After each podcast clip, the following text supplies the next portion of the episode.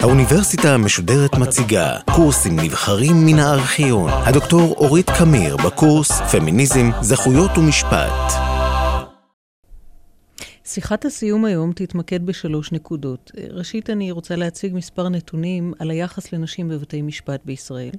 אחר כך אני רוצה להגיד כמה מילים על מבנה הקורס ועל ההיגיון שסביבו בניתי אותו. ושלישית, סיכום קצר של מספר נקודות שעלו במהלך השיחות כולן. אני אתחיל אה, במילים ספורות על נשים בבתי המשפט בישראל. ב-1999 התפרסם בארץ פעם ראשונה מחקר ראשון מסוגו שהתמקד בשאלות איך נשים באות לידי ביטוי בבתי המשפט בישראל. נשים כשופטות, נשים כעורכות דין, נשים כקורבנות, אה, נשים כמתלוננות. וזה קצת בשונה מהנושאים שדיברתי עליהם עד עכשיו, שזה יחס החוק והפסיקה לסוגיות שקשורות בחייהן של נשים ולזכויות נשים. המחקר נערך על ידי חוקרות uh, בשם רינה בוגוש ורחל דון יחיא, והם בדקו וניתחו יותר מ-2,500 פסקי דין. וקטעים של אינטראקציות שמתרחשות בתוך בתי המשפט, כך שהמחקר הוא גדול ומקיף, והוא חל על השנים 1988 עד 1993. אחד הממצאים הוא למשל שבתי המשפט בישראל, בלא כל קשר למה שקבוע בחוק, פוסקים בעבירות אלימות מינית קשה נגד נשים רק 15 עד 20 אחוז מהעונש המרבי שקבוע בחוק. כלומר, על אונס בתי המשפט פוסקים בממוצע שלוש שנות מאסר, ועל אונס בנסיבות חמורות במיוחד רק ארבע שנות מאסר. וזה למרות שאפשר לפסוק עד 16 שנה ויותר. הם מצאו שכשיש יותר ממעשה אונס אחד זה לא משפיע על חומרת הענישה והיא נשארת נמוכה באותה מידה. שליש מהמורשעים בעבירות מין חמורות לא מקבלים אה, עונש מאסר בכלל. הם מצאו שבתי המשפט לא מחמירים יותר עם עברייני מין קשים לעומת עברייני אלימות סתם. זאת אומרת שהמימד המיני לא נתפס על ידי בית המשפט כסיבה להחמיר בעונשם של עבריינים. אה, עבריינים שפוגעים באנשים זרים נשפטים ביתר חומרה לעומת עבריינים שפוגעים בבני משפחה, דבר שפועל תמיד לרעת נשים שנפגעות בדרך כלל על ידי בני זוג ואנשים אה, קרובים. בקשר לנשים שופטות, החוקרות מצאו, בין השאר, שבבתי המשפט הנמוכים, שופטות נוטות תמיד לגזור עונשים קלים יותר, לא רק בעבירות אה, אלימות, אלא גם בעבירות מין. הם מצאו ששופטת שיושבת לבד לדין, נוטה יותר מהרכב של שופטים גברים להצביע על תכונות שליליות של אישה שהיא קורבן עבירת מין. המסקנה של החוקרות היא ששופטות במערכת המשפט מרגישות צורך להוכיח את עצמן למערכת, ולכן הן מנסות להיות יותר גברים מגברים ומרחיקות את עצמן מהנשים הקורבנות, ולכן באופן פרדוקסלי יוצא שהן קשות יותר לנשים מאשר גברים. לגבי מעמדן של עורכות דין במערכת המשפט, המחקר מראה שלמרות שיש מספר גדול מאוד של עורכות דין, היחס כלפיהן הוא פחות מכבד ופחות מקצועי מאשר כלפי גברים. כלומר, עורכי דין ושופטים ועדים ונאשמים אפילו, מפריעים לעורכות דין נשים וקוטעים את הדיבור שלהם הרבה יותר מאשר כשעורכי הדין אה, הם גברים.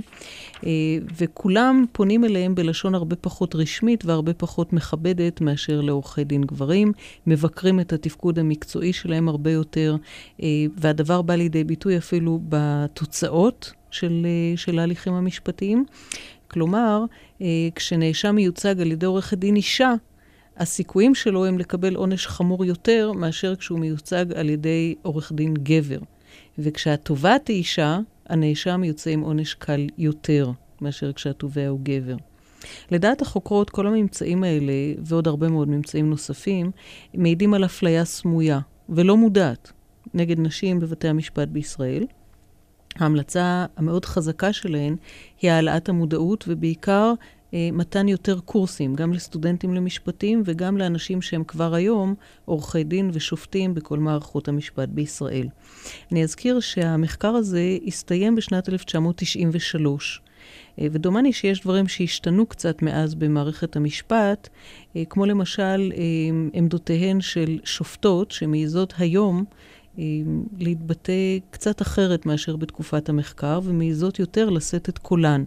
אה, פסקי הדין שניתנו בעניינו של יצחק מרדכי, גם על ידי השופטת אה, רבקה פרידמן פלדמן בבית המשפט השלום, וגם על ידי השופטת יהודית צור בבית המשפט המחוזי, שניהם מדגימים שופטות שהעיזו לחלוק על דעת הרוב של השופטים, לדרוש ענישה מחמירה הרבה יותר, להזדהות עם הקורבן ולנקוט בעמדה נשית באופן מובהק.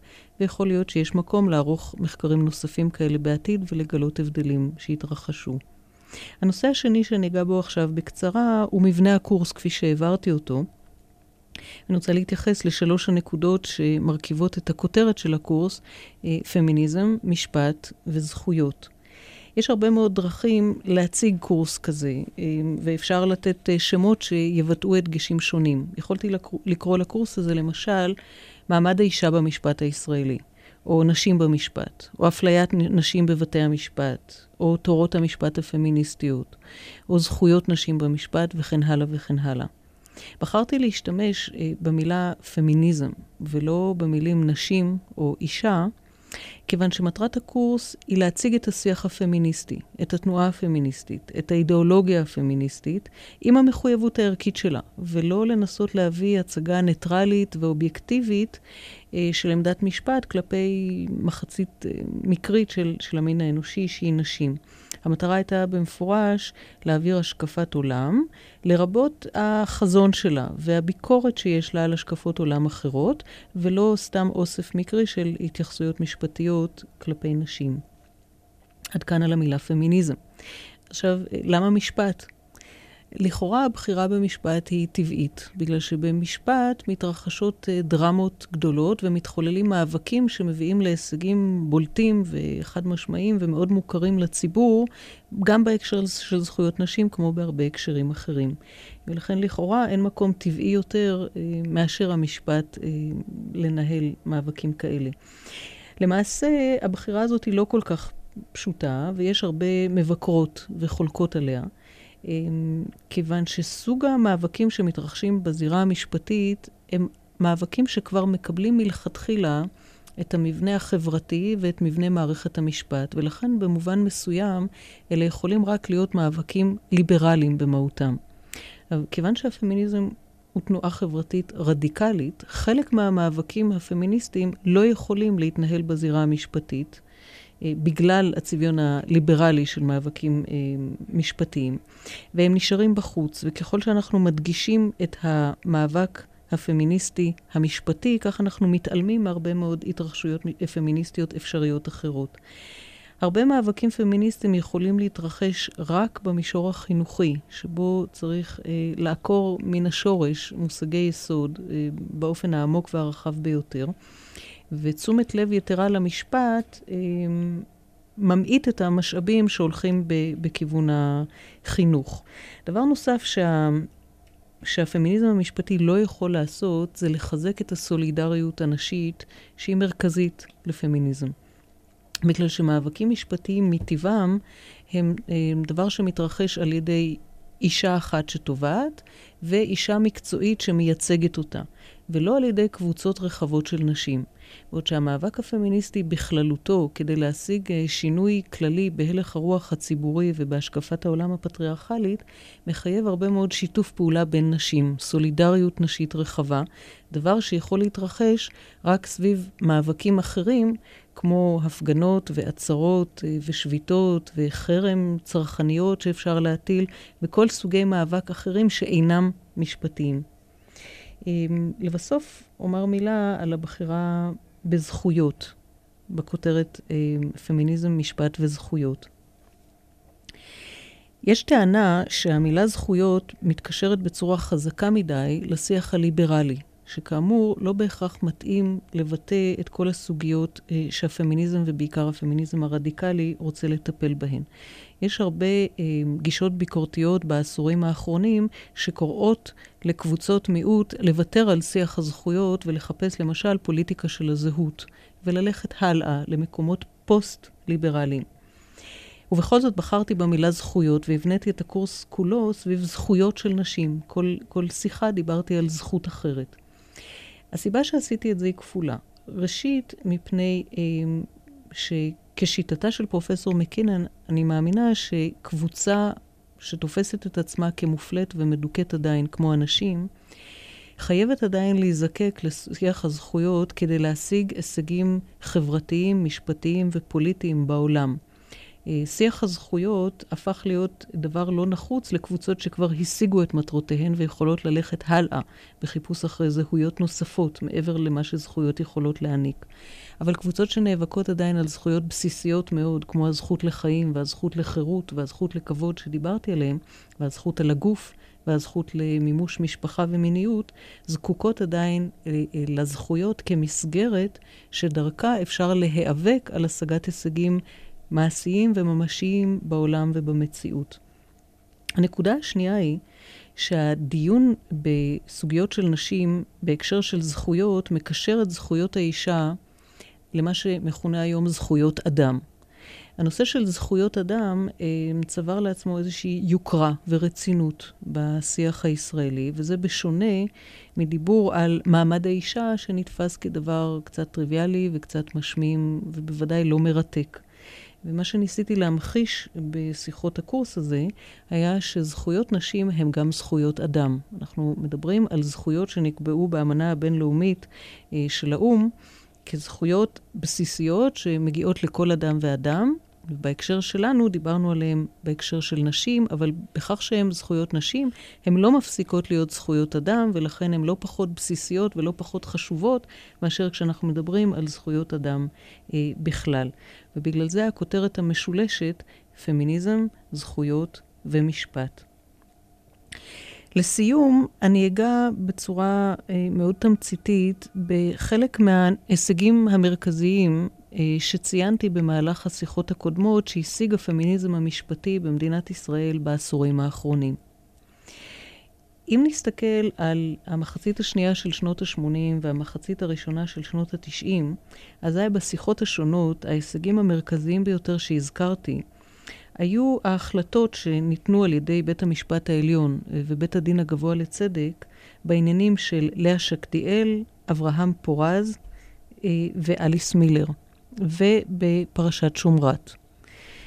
להזכיר, אה, בעניין אליס מילר משנת 1995 נקבעה זכותן של נשים להיכנס לקורס טיס בצה"ל ולכן לפרוץ את, ה, את תקרת הזכוכית שהייתה קיימת אה, להתקדמותן בצבא הגנה לישראל.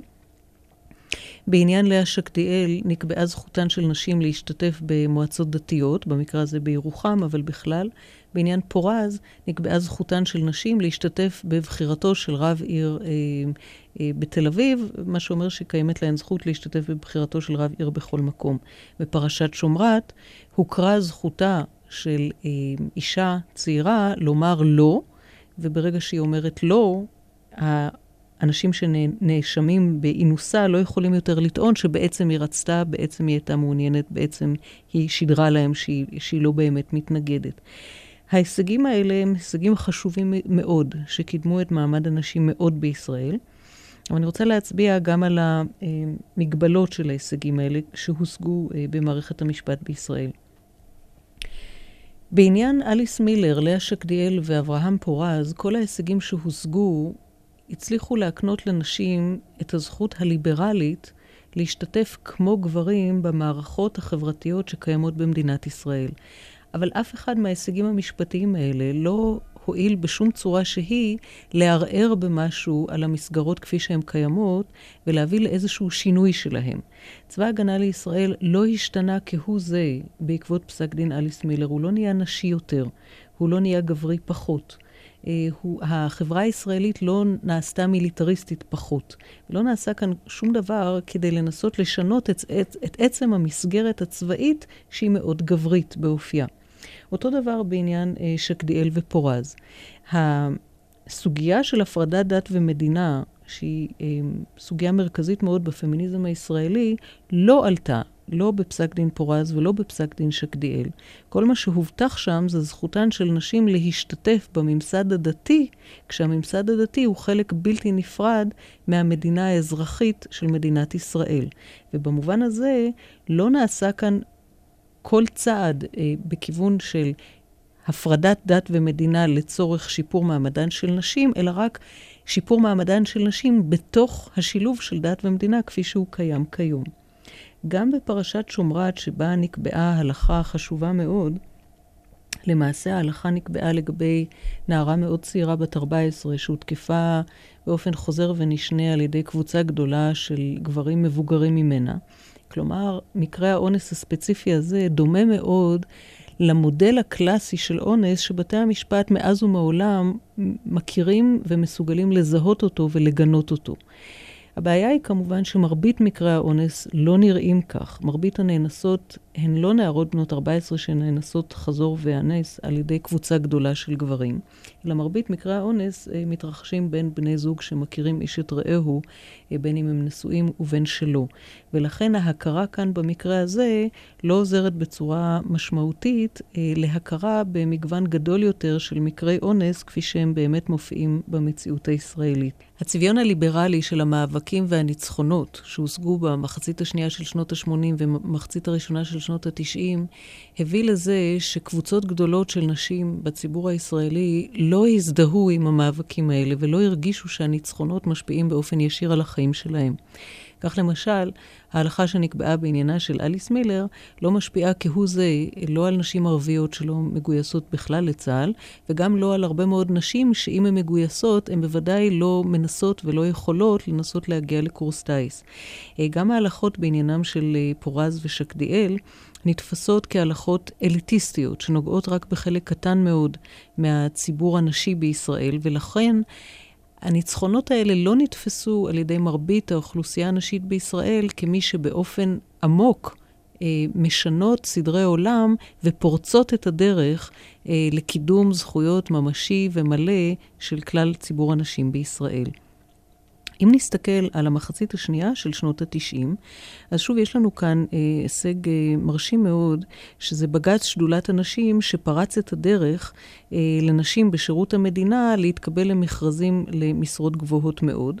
אבל גם ההישג הזה של בג"ץ שדולת הנשים שוב נוגע רק לשכבה צרה מאוד של נשים במדינת ישראל, שבכלל מגיעות למצב שבו הן מתמודדות במכרזים על משרות בכירות בשירות המדינה. זהו שוב בג"ץ אליטיסטי. לעומת זאת, שני חוקים שנחקקו במחצית השנייה של שנות ה-90 הם שונים בכך שהם פותחים פתח לתקווה שהם יוכלו להשפיע על חייהן של כלל הנשים בישראל ולפרוץ אה, בעניין זכויות נשים במישור הרחב יותר ולא רק לגבי אוכלוסיות מצומצמות. הכוונה היא לחוק שכר שווה לעובדת ולעובד משנת 1996, והחוק למניעת הטרדה מינית משנת 1998, שעליו דיברתי בשיחה הקודמת. חוק שכר שווה לעובדת ועובד מתייחס בצורה ברורה ומפורשת לכך שנשים נדחקו לגטאות ורודים שבהן שכרן נמוך יותר משכרם של עובדים במקצועות מקבילים מבחינת היוקרה ומבחינת והח... החשיבות שלהם, אבל שהם זוכרים להרבה יותר יוקרה בגלל שהם מבוצעים על ידי גברים. החוק הזה נועד לאפשר לנשים שעובדות כמזכירות וכאחיות וכמורות, מקצועות מאוד מאוד חשובים, שהרבה מאוד עבודה והכשרה וניסיון מושקעים בהם, אך יוקרתם נמוכה ולכן גם שכרן נמוך. המטרה היא לאפשר לנשים האלה לצאת למלחמה כוללת יותר ולהעלות את קרנם של המקצועות האלה, ולהעלות את דימוין העצמי ולהעלות את שכרן ולהעלות את מקומן אה, בשלבים של ההיררכיה של החברה הישראלית. החוק למניעת הטרדה מינית מתחבר לתופעה שמתרחשת מאז מחצית אה, שנות ה-90, והיא פריצה למישור הציבורי הרחב בישראל של סוגיות שקשורות באלימות נגד נשים ושל פגיעה במיניות של נשים. השיח הזה על פגיעה במיניות ואלימות מאפשר לנשים מכל שדרות האוכלוסייה בישראל להצטרף ולהשתתף ביחד במאבק הזה. כיוון שאונס וגילוי עריות והטרדה מינית ורצח uh, בתוך המשפחה ואלימות בתוך המשפחה משותפים לנשים אשכנזיות ומזרחיות וערביות וחרדיות וחילוניות uh, ולסביות והטרוסקסואליות, והן כולן יכולות להשתתף בשיח הזה. הזה, ולהרגיש שהן נאבקות על משהו שהוא חשוב בחייהן. ויכול להיות שמתוך השיח על נושאים של אלימות נגד נשים ומיניות של נשים, נשים תוכלנה למצוא אלה את אלה, אה, ולדבר בכל אחד גם בנושאים אחרים שהיום הם עדיין לא מדברות עליהם ביחד, ולכן לא מצליחות להשיג הישגים משמעותיים. בשיחה הראשונה ציינתי שיש נשים שסבורות שהפרויקט הפמיניסטי נמצא רק בראשית הדרך, אחרות סבורות שהוא בעיצומו, ויש כאלה שסבורות שהוא כבר מיצה את עצמו והשלים את מלאכתו. אני מקווה ש-13 השיחות האלה, שבהן הזכרתי הרבה מאוד הישגים ומאבקים והצלחות, אבל גם הרבה מאוד כישלונות ונקודות uh, שיש עדיין להילחם עליהן מלחמה ארוכה ורבה, uh, העבירו את המסר שהפמיניזם, ובוודאי בישראל, הוא פרויקט בהתהוות, שכבר השיג הישגים רבים, אבל הוא כל הזמן עדיין נאבק על uh, עצמיותו ועל דרכו. Uh, אני מקווה גם שהקורס הזה ו-13 השיחות האלה היו אבן ונדבך אה, ביצירתו ובהתהוותו של הפמיניזם בישראל.